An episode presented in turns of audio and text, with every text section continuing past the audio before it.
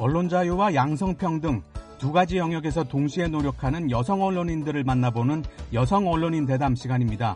저는 오종수입니다.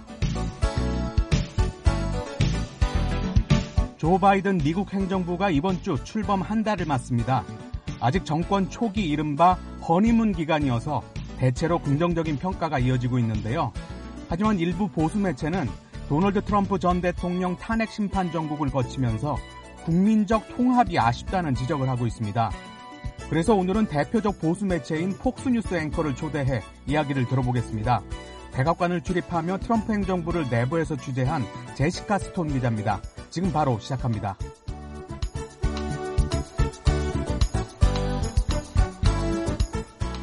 안녕하세요. 오늘 시간 내주셔서 감사합니다. 먼저 BOA 한국어 방송 청취자들께 자기소개를 해주시죠. Yeah, my name is Jessica Stone. I am a journalist based in Washington, D.C., but I tend to travel from here. This is my home base. I've worked for Fox News quite a bit and Fox News Radio as both an anchor and reporter. 네, 제 이름은 제시카 스톤입니다. 워싱턴 DC를 근거지로 활동하는 언론인입니다. 이 지역에 산 지는 13년이 넘었지만 세계 곳곳으로 취재를 다녀서 거주 기간은 그보다 훨씬 짧습니다. 정치의 중심지인 워싱턴에서 여러 매체를 거쳤는데요. 폭스 뉴스사나 텔레비전과 라디오에서 앵커를 맡고 있고요. 폭스 비즈니스 채널에서 경제 전문 기자로도 활동하고 있습니다. 워싱턴에서 활동하신 13년을 포함해 언론 경력이 얼마나 됩니까? I've been working in journalism since I was in college. Which is uh, about 20 years ago. 대학 졸업 후 곧바로 뛰어들었으니까 음, 한 20년 됐네요. 뉴욕주에 있는 시라큐스 대학교를 졸업한 뒤 뉴욕 유티카시의 지역 방송국에서 기자가 됐습니다. 뉴욕은 인종적 다양성이 두드러진 지역이라 인종 관계를 파고들었어요. 인종 간 문제를 조명하는 특집 보도를 했는데 이게 좋은 평가를 받아서 뉴욕주 방송인상을 탔습니다. 그리고 나서 곧바로 전국 매체에 발탁된 거예요. 백악관 브리핑을 생중계할 때 스톤 기자가 질문하는 모습이 텔레비전에 나오는 걸 자주 봤습니다. I've also worked for television as their White House correspondent during the Obama and Trump administrations. 네, 2019년까지 백악관 출입 기자를 했거든요. 오바마 행정부와 트럼프 행정부를 아우르는 시기였습니다. 백악관 주변에서 벌어지는 굵직한 사건들과 발표 내용 등을 현장에서 시청자들께 전해드렸어요. 그전에는 AP통신에서 일했습니다. 2008년 무렵이었는데 AP에서 온라인 보도와 영상 제작을 확대하던 시점에 앵커를 맡았어요. 당시 대선을 처음으로 온라인 생중계했는데 제가 진행자 가운데 한 명이었습니다. 백악관을 출입하면서 가장 기억에 남는 일은 뭔가요? I think one of the more recent highlights was covering President Trump's state visit to China. 도널드 트럼프 전 대통령 재임 당시 2017년 11월 중국 국빈 방문에 수행기자로 갔던 게 하이라이트였습니다. 정말 긴장되는 취재였거든요. 왜냐하면 당시 트럼프 대통령은 후보 시절부터 외교, 안보, 무역 현안에 관해 반중국 발언들로 가득 채웠잖아요. 취임 후 플로리다주 마라라고 리조트에서 시진핑 중국 국가주석을 만난 뒤에도 강경한 입장은 달라지지 않았습니다. 그래서 트럼프 당시 대통령이 중국 베이징으로 가서 시 주석을 다시 만나면 무슨 일이 벌어질까 사람들이 매우 궁금해하던 시점이었어요. 개인적으로는 베이징에 처음 가보는 기회이기도 했고요. 당시 두 정상의 만남에서 어떤 일이 벌어졌습니까? Business meetings to cover a lot of uh, foreign direct investment. And there was a lot of hope, of course, at that time, which uh, now we know the rest of the story. The relationship is quite a bit different, but that was a really exciting. 수많은 투자 협정을 체결했습니다. 전체적으로 90억 달러에 달하는 막대한 규모였어요. 양국 간 무역 불균형을 해소할 희망이 보이는 것 같았습니다. 저는 그런 희망을 전 세계로 타전할 수 있다는 점에서 너무나 가슴 벅찼습니다. 하지만 그 뒤로 무슨 일이 벌어졌는지 우리 모두가 잘 알죠. 그때 분위기와는 완전히 다른 상황이 전개됐습니다. 본격적인 무역 전쟁이 벌어지고 경제뿐 아니라 지역 안보 측면에서도 미중 관계 긴장이 높아졌잖아요. 지금까지도 그런 긴장은 해소되지 않고 있고요. 미중 관계의 긴장이 오래 지속되는 이유가 뭘까요? You know, the uh, the folks in the Trump administration were still finding their feet with their China policy. They were uh, not all on the same page then, as they never really were um, throughout the administration. But um, 우선 트럼프 행정부 내에서도 대중국 접근법에 대해 다양한 관점들이 충돌했어요. 중국이 국제사회에서 부상하기 위해 여러 문제점을 노출했는데 그걸 집어내 강경하게 대응해야 한다는 쪽과 지나친 갈등은 미국에도 도움이 안 된다는 의견들이 맞섰습니다. 결국 전자 쪽으로 트럼프 행정부가 결론 맺은 거예요. 새로 출범한 조 바이든 행정부에서도 대중국 강경책이 옳았다고 판단하잖아요. 그러니까 당분간 이런 상황이 이어질 텐데 어떻게 진전될지는 함께 지켜봐야겠네요. 이전 행정부의 백악관을 내부에서 취재하셨는데 이번 주 출범 한 달을 맞는 조 바이든 새 행정부에 대해서는 어떤 기대를 하십니까? My expectation and my hope, like so many Americans, is that we will have um, some healing and some restoration of American unity. Uh, I do think that beginning the administration with all of these executive orders, while it might be necessary to accomplish those, those goals, is actually counter to that. 대다수 미국인이 기대하는 것과 같습니다. 치유가 있었으면 좋겠고요. 미국의 통합이 복원됐으면 좋겠습니다. 그런데 바이든 대통령이 취임 직후부터 트럼프 행정부의 정책을 뒤집는 수많은 행정명령에 서명했잖아요. 저는 이게 치유와 통합에 오히려 방해가 될 수 있다고 생각합니다. 어째서 통합에 방해가 된다고 생각하시나요? Because there's no legislative buy-in. Um, and there is unlikely to be legislative buy-in even for 그 행정 명령들이 실질적으로 힘을 발휘하려면 세부 항목의 입법 조치가 뒤따라야 하기 때문이에요. 의회가 받아주는 작업이 필수적인 겁니다. 그러려면 야당인 공화당의 협조를 구해야 해요. 아무리 민주당이 상하원 다수당이라도 모든 걸 단독 처리할 수는 없습니다. 특히 상원에서는 제적 3분의 2가 가결 요건인 사안이 많습니다. 공화당에서는 주요 행정명령들의 불만을 나타내고 있어요. 예를 들어 이민 정책을 너무 관대하게 풀어준다는 이야기가 나옵니다. 이민자 포용을 위해 국경 안보를 희생한다는 주장도 있어요. 최저 임금 인상 계획이 고용 시장을 위축시킬 거라는 말도 있습니다. 심지어 부양책에 들어가는 가계 현금 지급 액수를 놓고서도 정파 간 갈등이 고조됐잖아요.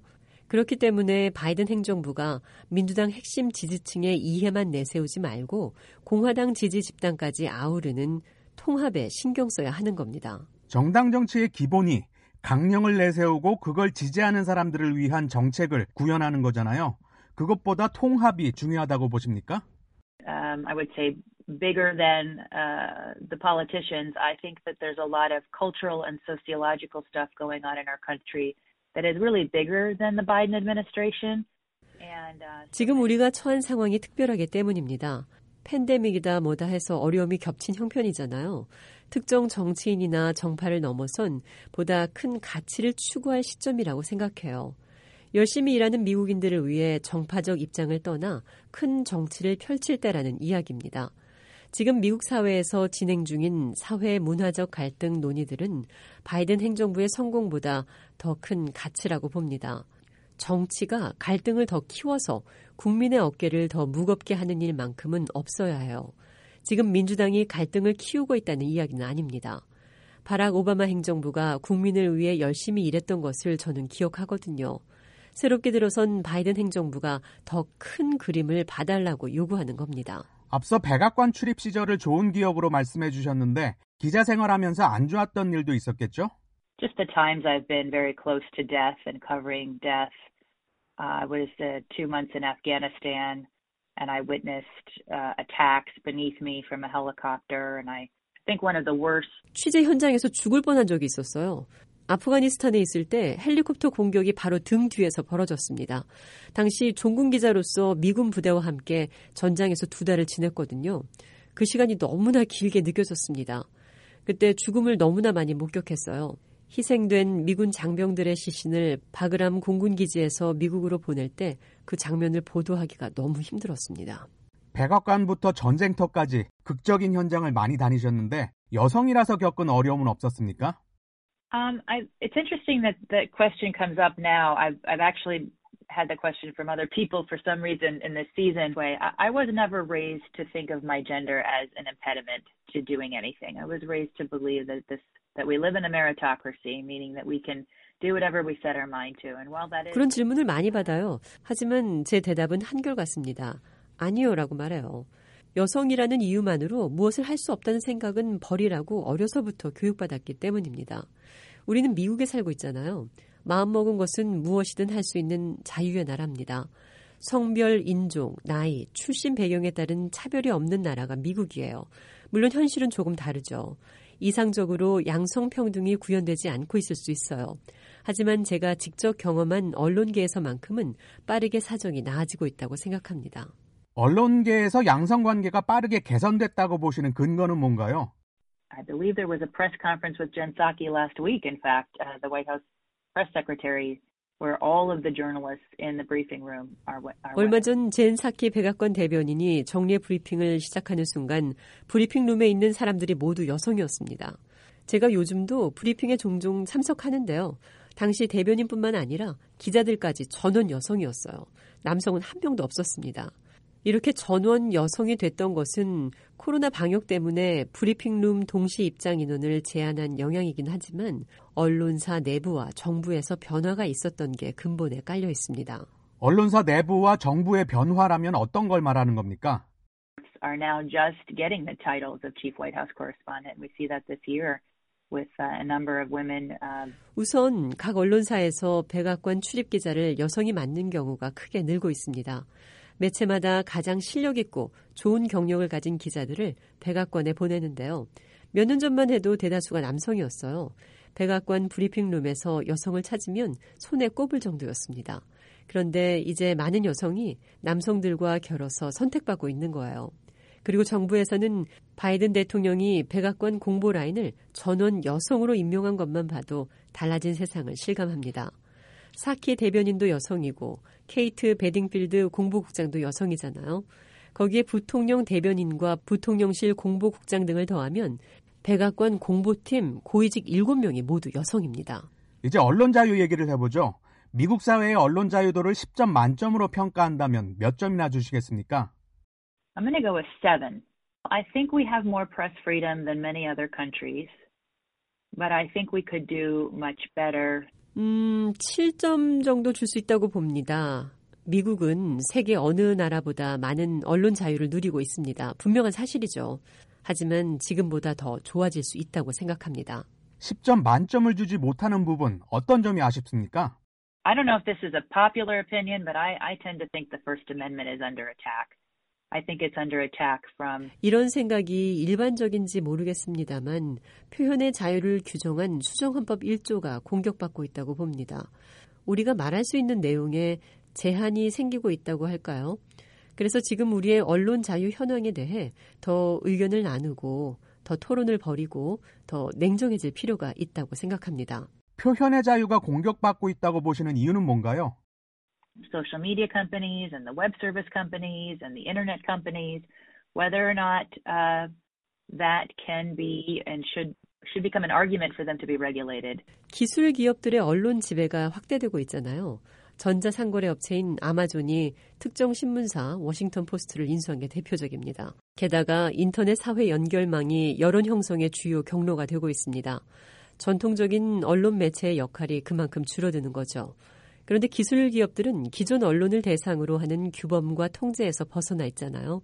따라서 기업들이 자의적으로 여론을 통제할 여지가 커지고 있다고 봅니다. 우리가 이 문제는 함께 고민해야 합니다.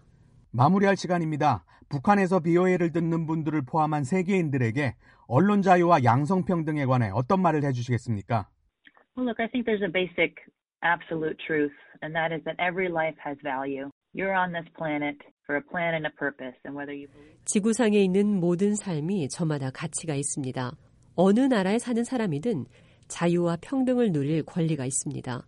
이념이 좌측이든 우측이든 신체가 남성이든 여성이든 인간의 존엄성을 보장받으려면 자유롭게 말할 수 있어야 하고 차별받지 않아야 합니다. 하지만 현실은 나라마다 제각각이죠. 언론을 철저하게 통제하고 여성을 이류 시민 취급하는 정부가 있습니다. 그런 현실과 타협하지 마십시오. 떨치고 일어서야 합니다. 여러분은 자유와 평등을 누릴 자격이 있으니까요. 언론 자유와 양성평등 두 가지 영역에서 동시에 노력하는 여성 언론인들을 만나보는 여성 언론인 대담 오늘은 폭스뉴스 앵커로 활동하는 제시카 스톤 기자와 이야기 나눴습니다. 지금까지 오종수였습니다.